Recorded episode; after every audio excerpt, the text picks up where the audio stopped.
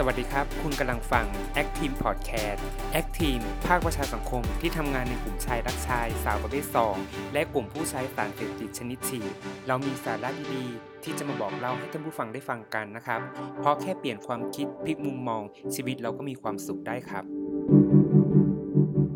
สวัสดีครับพี่พีสวัสดีครับเจอกันอีกแล้วครับวันนี้เป็น EP ที่5ต่อเนื่องจาก EP ก่อนที่พูดถึงเกี่ยวกับปริมาณการใช้ที่ปลอดภัยวันนี้เราจะมาคุยเรื่องอะไรกันดีครับพูดถึงการฉีดที่ปลอดภัยแล้วก็การลดอันตรายจากการฉีดเราจะเสี่ยงกับอะไรบ้างครับทำไมเราถึงพูดถึงความปลอดภัยการฉีดคือการนำสิ่งแปลกปลอมเข้าสู่กระแสเลือดซึ่งอย่าลืมว่าถ้ามีอะไรแปลกปลอมกับกระแสเลือดกระแสเลือดจะติดเชื้อแล้วก็จะรักษาได้ยากมากครับมีการเตรียมตัวยังไงบ้างครับพี่พีอย่างสถานที่ห้องหับ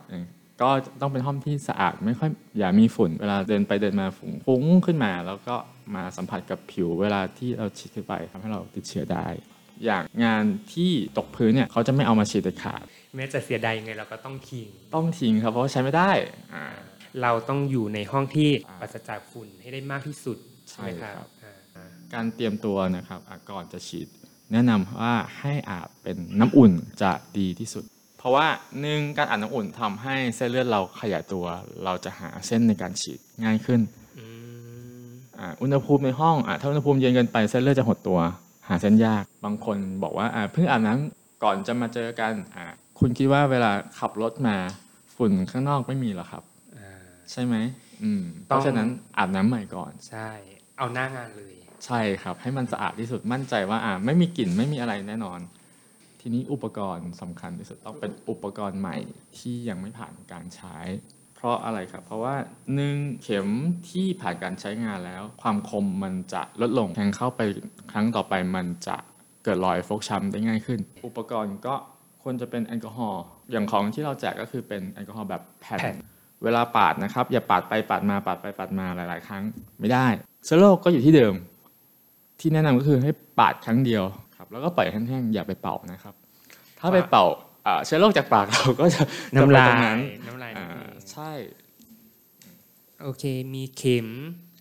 มีแอลกอฮอล์แพดนะครับที่เราแจกมีสายตูนิเก้ไหมครับมีตูนิเก้ก็คือสายรัดแขนให้เส้นเลือดเราขึ้นครับเหตุผลที่ว่าเขาต้องให้ใช้ตูนิเก้หรือว่าอะไรที่มันยืดๆก็เพราะว่าป้องกันการที่เส้นเลือดเราจะแตกได้เส้นเลือดเราจะแตกเส้นเลือดเราจะผิดเพราะว่าความดันตอนที่ฉีดลงไปมันจะมีเกิดความดันเลือดขึ้นมาแล้วทีนี้เราลัดแรงไปเส้นเลือดเราจะเกิดความดันมากขึ้นแล้วมีอะไรอีกไหมครับในเรื่องของอุปกรณ์ที่เราจะต้องแบบให้ความสำคัญกับความสะอาดสำคัญที่สุดก็คือสำลีแห้งทำไมต้องเป็นสำลีแห้งเพราะว่าหลังจากฉีดเสร็จแล้วสำลีแห้งเอามาปิดแผลหลังจากการฉีดอย่าใช้สำลีที่เปียกนะครับเพราะว่ามันจะเพิ่มโอกาสที่จะเสี่ยงต่อการติดเชื้อเสี่ยงต่อการติดเชื้อก็คือต้องคลีนให้ได้มากที่สุดใช่นะครับแล้วก็จะมีอีกอย่างนึงนะครับก็คือน้ำกลั่นสารละลายเราใช้น้ำเปล่าได้ไหมคะไม่แนะนำครับไม่แนะนำเด็ดขาดเป็นน้ำเปล่าในเซเว่นพอฟังได้แต่ว่าอย่าเป็นน้ำประปาที่เปิดจากก๊อกหรอกกันแต่แนะนำว่าให้ใช้น้ำกลั่นหรือว่าเป็นน้ำเกลือสำหรับฉีดไม่ใช่น้ำเกลือสำหรับล้างแผลไม่ได้นะควรจะทำให้มันถูกต้องตั้งแต่เริ่มดีกว่าโอเคเพราะฉะนั้นใช้น้ำกลั่นนะครับน้ำกลั่นหรือว่าเป็นน้ำเกลือสำหรับฉีดเท่านั้นถ้าเลี่ยงได้ก็เลี่ยงแต่ถ้าเลี่ยงไม่ได้ก็ให้ใช้น้ำเกลือครับผมหรือว่ามาขออุปกรณ์ฟรีได้ที่แอคทีฟ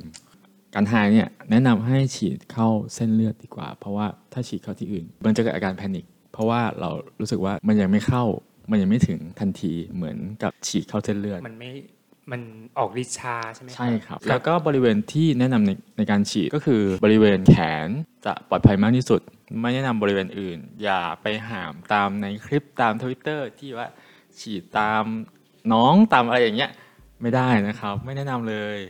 มันจะเป็นแผลซะเปล่าให้คำนึงถึงความปลอดภัยของตัวเองมากที่สุดขนาดเส้นเลือดดำบางทีก็ยังโอกาสที่จะเกิดอันตรายจากการฉีดได้ไหมถามว่ามีไหมมีเหมือนกันไม่ใช่ว่าไม่มีคิดว่าจะฉีดหลายครั้งให้ค่อยๆไล่ขึ้นมาจากปลายแขนขึ้นมาต้นแขนเพราะว่าตำแหน่งที่สูงแผลมันตรงนั้นถ้าครั้งต่อไปเราฉีดตำแหน่งที่ต่ำกว่าข้างบนมันมีแผลมันจะเป็นรอยรั่วเพราะฉะนั้นเราจะเกิดอาการแสบได้ทีหลัง แล้วเรามีวิธีการเลือกเส้นเลือดยังไง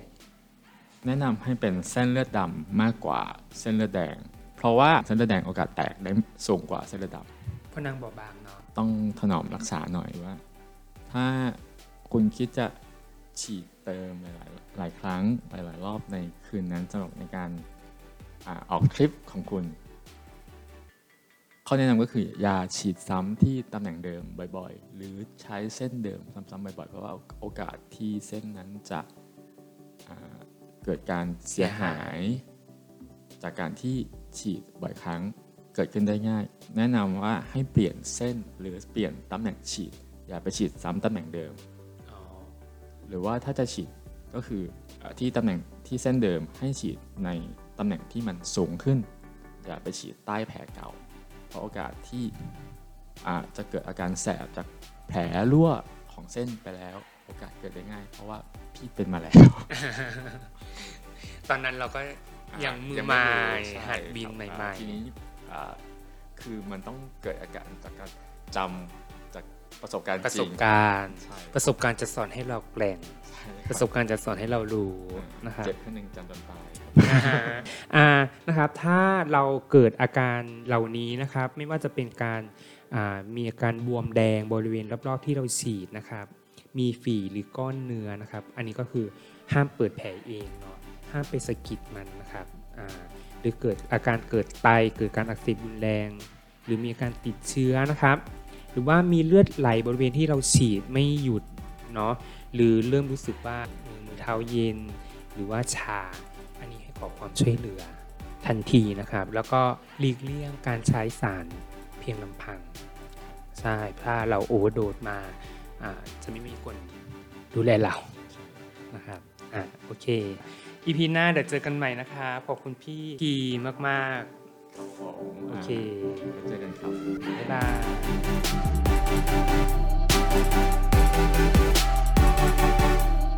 อย่างที่กล่าวไปตอนต้นรายการนะครับผมและพี่พีไม่ได้มีเจตนาที่จะส่งเสริมให้ใครมองว่าการใช้สารเสพติดเป็นเรื่องที่ถูกนะครับเราเพียงต้องการให้เห็นว่าถ้าเราใช้สารแล้วเราจะอยู่กับมันยังไงความรู้สึกยังไงเราจะสามารถลดอันตรายจากการใช้สารนั้นได้อย่างไรไม่ให้เกิดอันตรายกับเรา EP หน้า